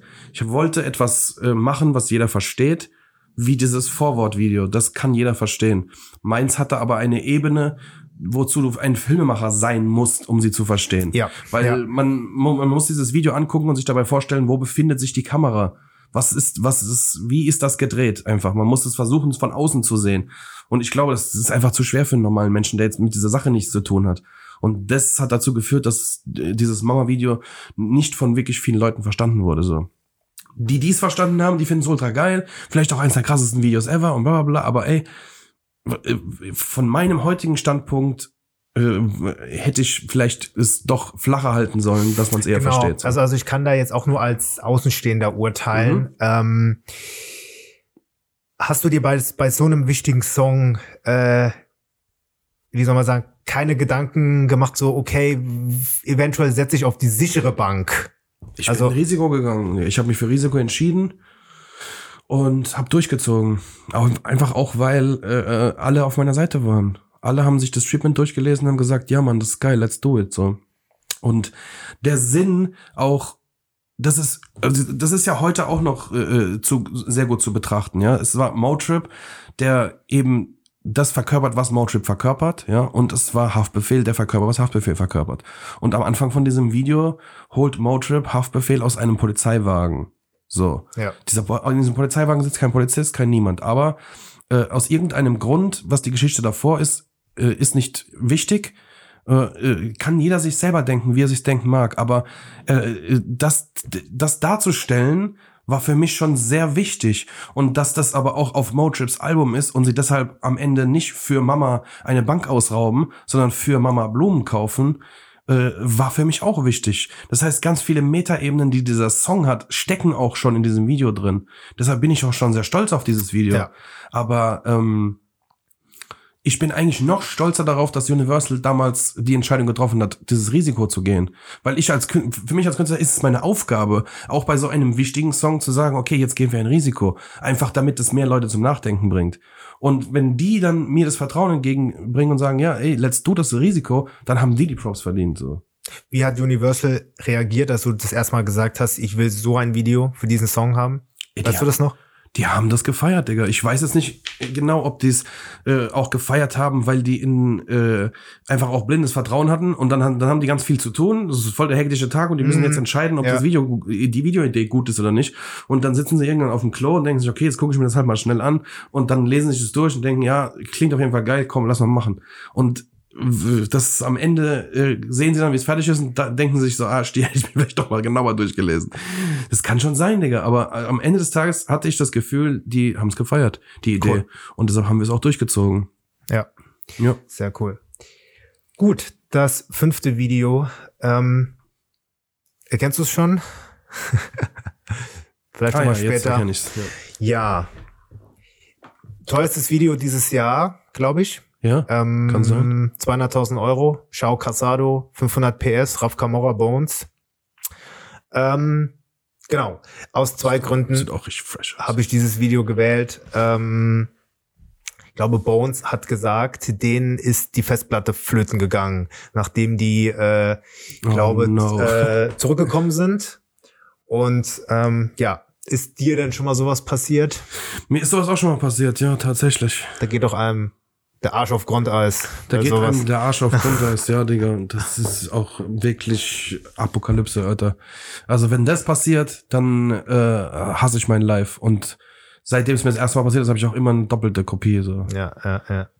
Und auch, das ist, wenn du irgendwo im Ausland drehst, dann ist das auch wie das Heiligtum, ne? Das ist so, in der einen Hosentasche ist mein Handy, in der anderen Hosentasche ist die Festplatte. So. Und die geht in keinen Koffer und die bleibt einfach bei mir, so, weil das ist mir dann einfach zu wichtig, so. Siehst du in diesem Video die 200.000 Euro? Kannst du dir als Videoregisseur festmachen, weil, ganz ehrlich, ich als Außenstehender hätte jetzt ich hätte jetzt zu anderen Videos gesagt, okay, die waren eventuell teurer. Siehst du da die 200.000 Euro drin? Ja, das ist, wenn sie das Ganze schon mal gedreht haben und dann die Festplatte verloren haben. Nee, ich glaube, dass die Daten dann retten konnten. Also, ich glaube... Okay. Genau, und wie soll man sagen, also es ist im Ausland gedreht, es hat schon mal Geld gekostet, so, da sind viele Karren drin, keine Ahnung, ob die das Kumpels sind oder ob das gemietet ist. Wenn das alles wirklich offiziell alles gemietet ist, dann kann so ein Video schon mal teuer werden, ne? Ich kann mir natürlich bei der 187 Straßenbande vorstellen, dass die schon auch vieles in ihrem Dunstkreis ermöglichen können, so. Ja. Diese Lampen sind auf jeden Fall teuer, so, wenn er die gekauft hat, aber vielleicht hat er sie auch gemietet, dann sind sie nicht ganz so teuer. Ey, ja, kann sein. Kann auch schlecht produziert sein, ne? Kann auch sein, dass der Producer einfach schlechte Arbeit geleistet hat und es deshalb so teuer wurde. Und man es hätte billiger organisieren können. Ah, okay, verstehe. Der zweite Grund, weswegen ich das Video genommen habe, ist, natürlich sind Raff und Bones, ich glaube, stellvertretend für das aktuelle Zeitalter, Spotify etc. Es geht alles mehr auf Singles. Viele sagen, es klingt alles gleich aktuell. Wie siehst du das in Bezug auf Videos? Hast du dieses Jahr extremer das Gefühl gehabt, okay, alles sieht gleich aus? Ehrlich gesagt nicht, ne. Also ich habe schon das Gefühl gehabt, wir haben eine krasse Vielfalt auch so. Und dass Leute halt ihre eigenen Styles fahren, so, ja, die stechen natürlich dann heraus. Dass die jung anfangen, sich irgendwo dran festhalten müssen, so, dass sie irgendwie sich eine Inspirationsquelle suchen oder von allem sich irgendwie Inspiration einholen, ist auch vollkommen klar. So funktioniert Kreativität nun mal. Und dass sich dann einige Sachen wiederholen im, sagen wir mal, im billigeren Bereich, ist ja auch irgendwie klar. Vor allen Dingen halt so Sachen wie diese 187-Videos, die leben ja davon, dass da einfach was passiert. Sehr, sehr viel, ja. Und bei so einem 18-, 20-Jährigen passiert auch viel. Und dann ist es für die vielleicht auch einfach der einfachste Weg, sich da eine Kamera zu holen und einen Gimbal, was halt auch sehr günstig ist heutzutage, und dann einfach mit ihren Jungs da loszuziehen. Und da sind dann Shao Casado-Videos natürlich auch eine gute Inspirationsquelle, ne? Weil der macht das natürlich schon am schönsten von allen, dieses Losziehen mit Jungs und einfach filmen so. Aber da sind natürlich mittlerweile auch Sachen drin, die so richtig Organisationstalent verlangen. So wie diese Szene hier mit diesen Palmen und diesen Lichtern. Das ist schon auch eine krasse Szene. Beeindruckend, ne? Die hat schon auch Geld gekostet, bestimmt. Ja, also ich glaube, viele orientieren sich an Chao Casado, aber wie du gesagt hast, ein Chao Casado ist nicht nur dieses Bild. Ein Chao Casado ist auch Denken, Organisation und so. Und das ist, glaube ich, alles, was man nicht einfach so easy umsetzen kann. Nee, genau, das ist es ja. Und aber trotzdem haben die Leute, die sich das angucken und jetzt gerade mit Videos anfangen und die das auch nicht unbedingt in der Schule lernen, ja, sondern halt einfach, die haben Kumpels, die rappen und deshalb brauchen sie halt einen, der das irgendwie in Videoform packt, ist es natürlich erstmal das Einfachste. Man so, die gucken sich das an und denken, ah ja, die hängen da mit ihren Jungs rum. Okay, Jungs habe ich auch, rumhängen können wir auch. Ja. Okay, dann filmen wir das halt. Und dadurch kommt halt dieser Look einfach zustande, dass man ab und zu das Gefühl hat, es wiederholt sich. Aber alleine die Videos, die du mir jetzt gezeigt hast, das ist so eine Vielfalt. So krass. Einfach geil. Ne? Also und aus dem Grund verstehe ich auch nicht, wie man in anderen Jahresrückblicken sagen kann, okay, es klingt alles gleich. Also ich kann schon verstehen, aus welchem Grund die das sagen. Ja. Aber wir sind doch alle mehr als Modus Mio oder alles. Also wir gucken ja viel weiter und wir diggen ja richtig und alles. Und aus dem Grund war 2018 so krass und so vielfältig wie keine Ahnung. Also. Aber ich habe letztens auch gelesen, Gilbert, da gibt es einen krassen Unterschied zwischen Menschen, die bei Musik Gänsehaut bekommen und Menschen, die bei Musik keine Gänsehaut bekommen. Und für Menschen, die bei Musik Gänsehaut bekommen, hat Musik auch einen ganz anderen Stellenwert in ihrem Leben. Ja. So, ich brauche das sehr. Ich brauche Musik zum Wachwerden, zum gute Laune haben, zum Heulen, zum Autofahren. Ich brauche immer irgendeine Art von Musik. Ja. Und deshalb suche ich auch ganz speziell danach. Ja. Aber Leute, die sich einfach berieseln lassen, für die hört sich alles gleich an. Man kann, glaube ich, keinem Außenstehenden erzählen, dass man bei diesem Video Gänsehaut bekommen hat. Einfach so, also weil ich zumindest, also ich glaube, der Song kam eine Woche vorher raus und der Song war schon so krass und dann sehe ich dieses Video und dann denke ich mir, okay, der hat diesen Vibe komplett getroffen und noch eins oben drauf gesetzt. Voll. Und dann, das ist so, also wie du gesagt hast, ich glaube, das kann man so einem reinen Konsumenten, der wirklich das nur. Das kannst du nicht klar machen, Digga. Kannst du nicht klar machen. Und das ist auch in Ordnung, Digga. Weil das ist ja auch wieder das flache Gewässer. So einfach, ja. Wenn wir halt da tauchen wollen und wollen gucken, was da unten ist, dann heißt das lange nicht, dass die das machen wollen. Ja, so. Und deshalb ist es auch okay, dass die dann halt sich das alles angucken und das Gefühl haben, so, ey, das ist alles die gleiche Suppe. Ja. Aber es schiebt sich immer von da unten auch was hoch. Und das ist meistens das, was dann so Digger einfach finden, weißt du? Ja. OG Kimo ist das beste Beispiel. Ich wollte gerade sagen, der ist das beste Beispiel, auf jeden Fall. Das ist wirklich, der ist Underground wie die Drecksau gewesen und der wird jetzt so richtig an den Start kommen, Digga. Ja. Und das ist auch eine komplett andere Form von Mucke so. Aber ey, dass alle irgendwie Melodien haben und irgendwie Hits machen wollen, ist doch geil. Ja. Eine Frage, eventuell habe ich da ein bisschen zu weit gedacht, eventuell auch nicht, und zwar durch dieses Single-Game. Also das jetzt mehr auf Singles gehen anstatt auf Alben. Hat das irgendeinen Einfluss auf dein Dasein? Auf der einen Seite kann man denken, okay, sie wollen jetzt nur Singles raushaben, aus dem Grund wird die Videoqualität komprimierter auf einen Song. Auf der anderen Seite kann man aber auch denken, okay, das sind Singles, jetzt so, wie soll man sagen, so einen Schnellschuss raushauen. Glaubst du, dass es irgendwie Einfluss auf dein 2018, 2019, 2020 hat? Ich bin mir ziemlich sicher, weil die dadurch viel mehr Videos brauchen, und auch in kürzerer Zeit. Weil wenn so ein Künstler, ein Musiker im Studio ist, dann, das kann immer passieren. Plötzlich ist da ein Hit da. Ja. Zack, und dann muss man reagieren. Ja. Und trotzdem sieht man aber auch an so Sachen wie, ich weiß nicht, ob du die kennst, Rosalia, die macht so spanische Musik. Nee, nein. Die ist einfach, sticht so heraus mit ihrer Musik, wie sie die macht, und aber eben auch durch das Optische. Dass die hat halt jetzt schon ihre, keine Ahnung, 50, 70 Millionen Klicks, weil sie natürlich auch auf Spanisch singt und sowas. Aber sie ist auch einfach krass. Und wenn dann das Video dazu auch noch krass ist, dann hat man halt einfach eine viel bessere Chance. Eigentlich ist es das safe. Wenn du einen krassen Song mit einem krassen Video hast, dann kannst du dahinter einen Haken machen. Ist safe. Die Leute werden sich das reinziehen. Und das ist irgendwie ja noch das Schöne am Musikmarkt auch. Es gibt da ganz viel Scheiße, die da immer rumschwimmt und auch an die Spitze kommt und was weiß ich was. Aber wenn irgendwas einfach krass ist, so unbestritten, jeder, der irgendwie Kunst macht, sich das anguckt und sagt, okay, ist krass, dann wird es auch in die Decke schießen. Und das ist doch irgendwie auch geil zu wissen, dass am Ende des Tages, wenn man richtig krassen Scheiß macht, man auch immer durch die Decke schießen wird. So. Und deshalb ist auch wichtig, um wieder auf die Videos zurückzukommen, auch dort Geld zu lassen und dort Kreativität zu lassen, um die einfach herausstechen zu lassen von dem allem, was da draußen rumschwimmt. Und das geht natürlich auch durchs Visuelle. Und deshalb glaube ich, dass wir uns noch eine geile Zeit bevorsteht. Wie viel Zeit bleibt da dann noch für Kreativität, wie du sie an den Tag legst? Wenn du sagst, okay, man hat einen geilen Song, ganz spontan, es muss ganz schnell das Video raus. Wie viel, also, oder. Ich sag ja, das kann auch auslösen, weißt du, dieser Druck, wie wir hier, sehen wir gerade nochmal das Vorwort-Video von OG Kimo. Wenn du den Druck hast, dass jetzt was raus muss, dann kann das auch was auslösen, so. Und, so funktioniert Kreativität nun mal. Und deshalb ist das einfach feierbar.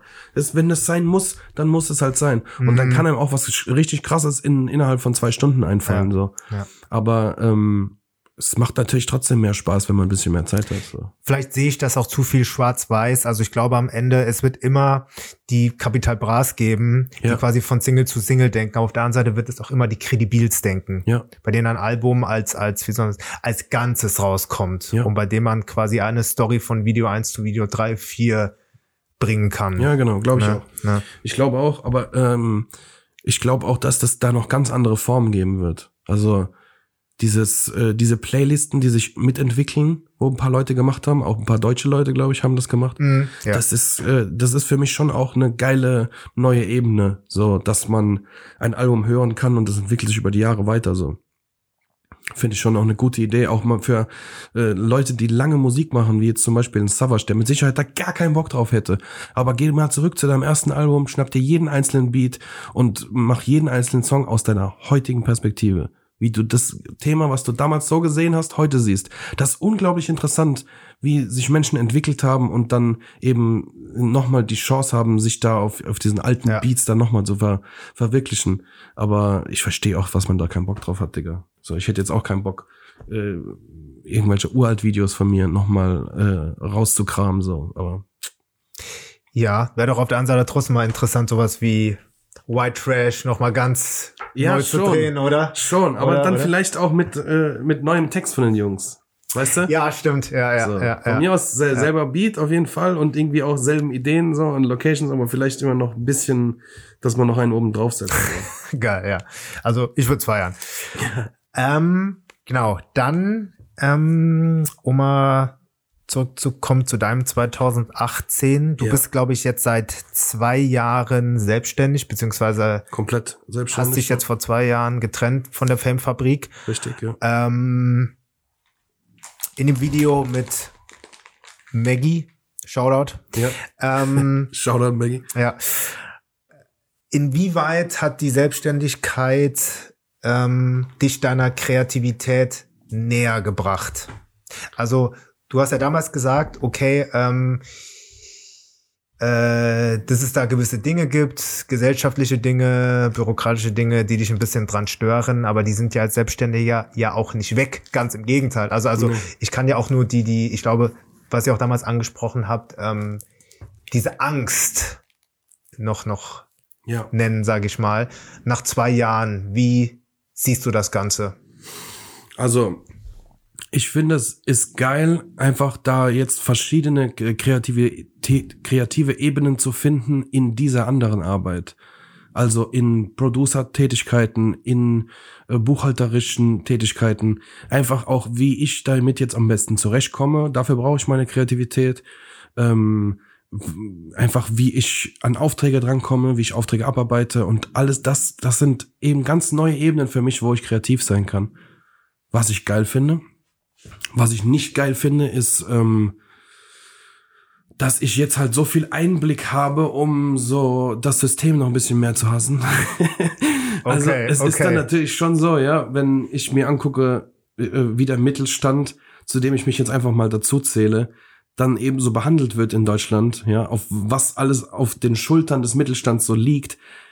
ja, ist halt nicht so, Digga, geht nicht. Eigentlich geht's nicht so. Man kommt da irgendwie durch und man schafft sich da auch irgendwie entlang, aber am Ende des Tages müssen die da irgendwie dran rütteln, sonst funktioniert es nicht mehr lange mit dem Selbstständigsein in Deutschland. Und dann bleiben nur die selbstständig, die jetzt schon tausende Angestellte haben. Und das macht es dann, glaube ich, einfach ein bisschen gefährlich, wenn es keinen Mittelstand mehr gibt.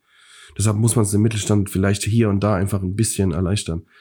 Aber ey, am Ende des Tages weiß ich jetzt auch einfach, dass das dazugehört. Damals hat es mich einfach nicht interessiert und ich habe mich auf meine Kreativität beschränkt, einfach zu sagen, ey, ich mache damit meine Kunst so und lass andere die Sachen machen.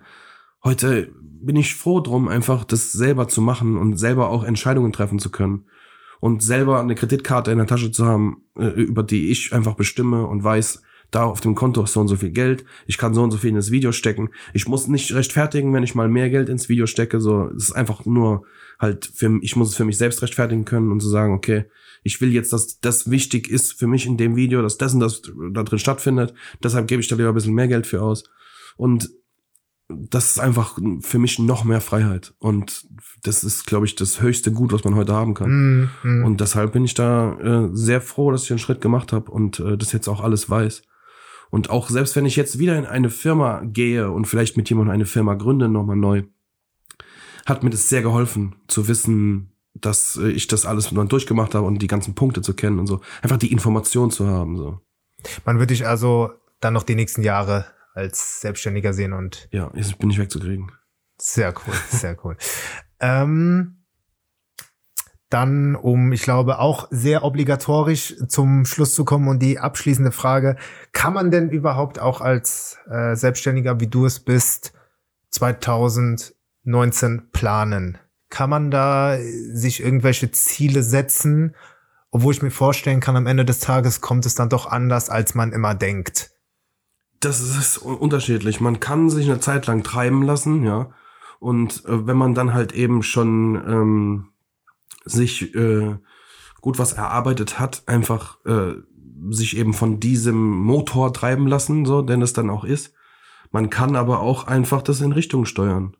Und in meinem Leben ist das immer in so gewissen Phasen. Es gibt Phasen, wo ich das in eine gewisse Richtung steuere und dann eben eine Zeit lang mich dort treiben lasse in diese Richtung und dann irgendwann auch genug habe, so rein kreativ einfach mich dann woanders ausleben will oder irgendeinen anderen Traum verwirklichen will und dann muss ich es halt in eine andere Richtung drücken.